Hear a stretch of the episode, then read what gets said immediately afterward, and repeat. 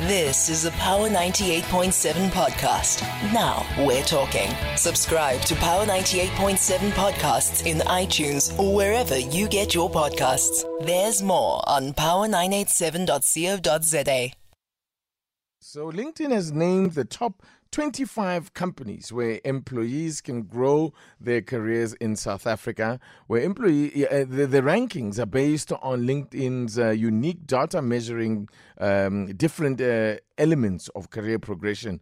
The study looks at how employees advance within a company and when they leave, they're upskilling while working for that company, and companies that help to set people up to get ahead in their careers. Got uh, joining us on the line, uh, uh, labor analyst uh, Tony Healy. Good morning to you, and thanks so much for your time.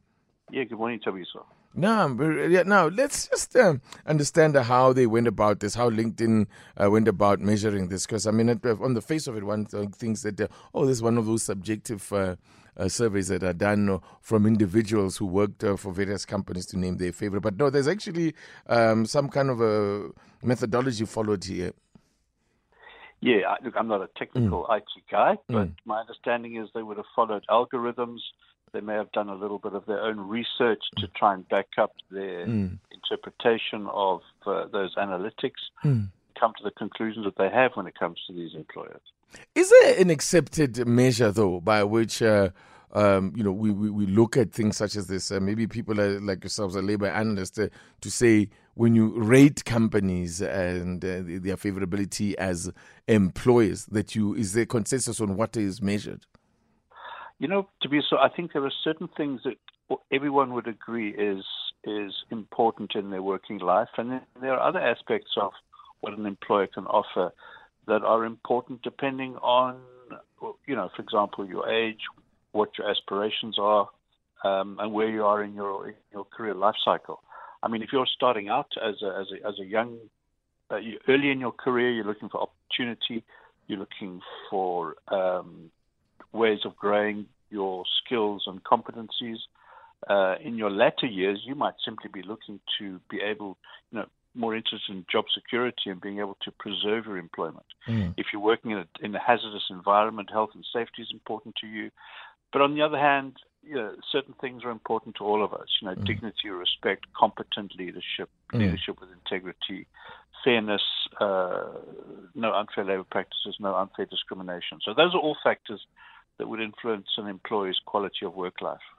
When I when I looked at this list, they compiled this one compiled by LinkedIn. There seems to be quite a number of uh, you know companies in the financial services, particularly um, banks that feature quite prominently. ABSA top of the list. Uh, uh, FNB is right up there, and you got uh, EYs in second, KPMG um, that feature. Then you've got the likes of Deloitte. And uh, do you think do you glean anything from that or read anything into that? Is any, any significance to you, or what, what does that what does that tell us? Well, I'll tell you what jumps out to me in those looking at those kinds of employers is mm. firstly, you know, they they are they're large corporations. You know, a couple of those are global organizations. Mm. They're also organizations that employ, you know, highly skilled professionals. There are no, um, let's say, blue collar workers in any of those companies.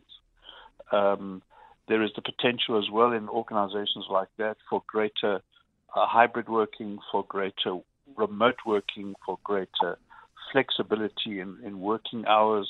So, you know, those are all of the dynamics of those kinds of organizations, which might enable them to be able to offer um, the professionals and the white so-called white collar employees that would that would work for them, mm. the kind of job satisfaction that would put them higher up the list. Mm, mm. I mean, for example, if you're a, if you're if you're a, working in a in a more mundane environment mm. where you're you know you're you're you're you're, you're working in uh, you know longer working hours, no flexibility, uh, repetitive tasks, unchallenging tasks, mm. then your quality of work life is going to be less than someone who's working in an insurance yeah. or financial services environment, mm. uh, which is which is largely professional. How do companies uh, actually put that uh, in place? I mean, is it uh, how many companies actually deliberate in ensuring that uh, they do offer this, um, you know, um, growth pattern, uh, you know, trajectory or growth pattern of or, or growth uh, a path for their employers, uh, employees rather. But you know what? I think most most organizations would do what they're able to do, um, given their ability to provide those kinds of opportunities, because they don't come cheap. Um, you know, the, if, if, most employers would understand, even a smaller employer would understand, if you're going to provide, you know, training opportunities, growth opportunities, um, it's going to be in their in their best interest. There's also a thing though in, the back of many employers' minds is what they what they don't want to do. Mm. For example, is to develop an employee so that it enables them to leave them and go and work for somebody else. So these are all the kinds of factors an employer would have to consider mm-hmm. uh, when, when finding ways of attracting and retaining staff. Mm-hmm. Yeah, uh, I wonder. I was quite interested to see that. Uh, in fact, uh, well, obviously, I suppose this one is done from, um, you know, a company looking at observing how a company handles people. But uh, how highly does, does, I would imagine that uh, you know remuneration is still top of the list in terms of what people consider uh, when they, you know, consider their choice of employer. Absolutely, the remuneration is important, as is, for you know, as are our, our, benefits such as medical aid and pension and the like. Mm. But I think they can only do so much. I think I think remuneration and, and, and benefits are of course important, but they can only do so much. Um, and many might even, for example, be willing to sacrifice certain certain amount of remuneration and benefits mm. In exchange for greater growth opportunities, greater flexibility in working hours, mm. um, greater opportunity to travel, um, and that sort of thing when they're looking at life balance, which has become, from what we've seen, a, a, a more important factor for, for, for mm. employees, mm. especially since COVID. Mm. Absolutely fascinating. Thank you so much, Tony Healy, labor analyst. Appreciate your time. You're welcome. Thank you for having us. All right, talking about that uh, LinkedIn um, produ- uh, having released uh, naming their top 25 companies where employees can grow their careers uh, in South Africa. Um, the rankings, as I said, also measuring um, different elements of career progression. I'd love to hear from you. Like to hear from you.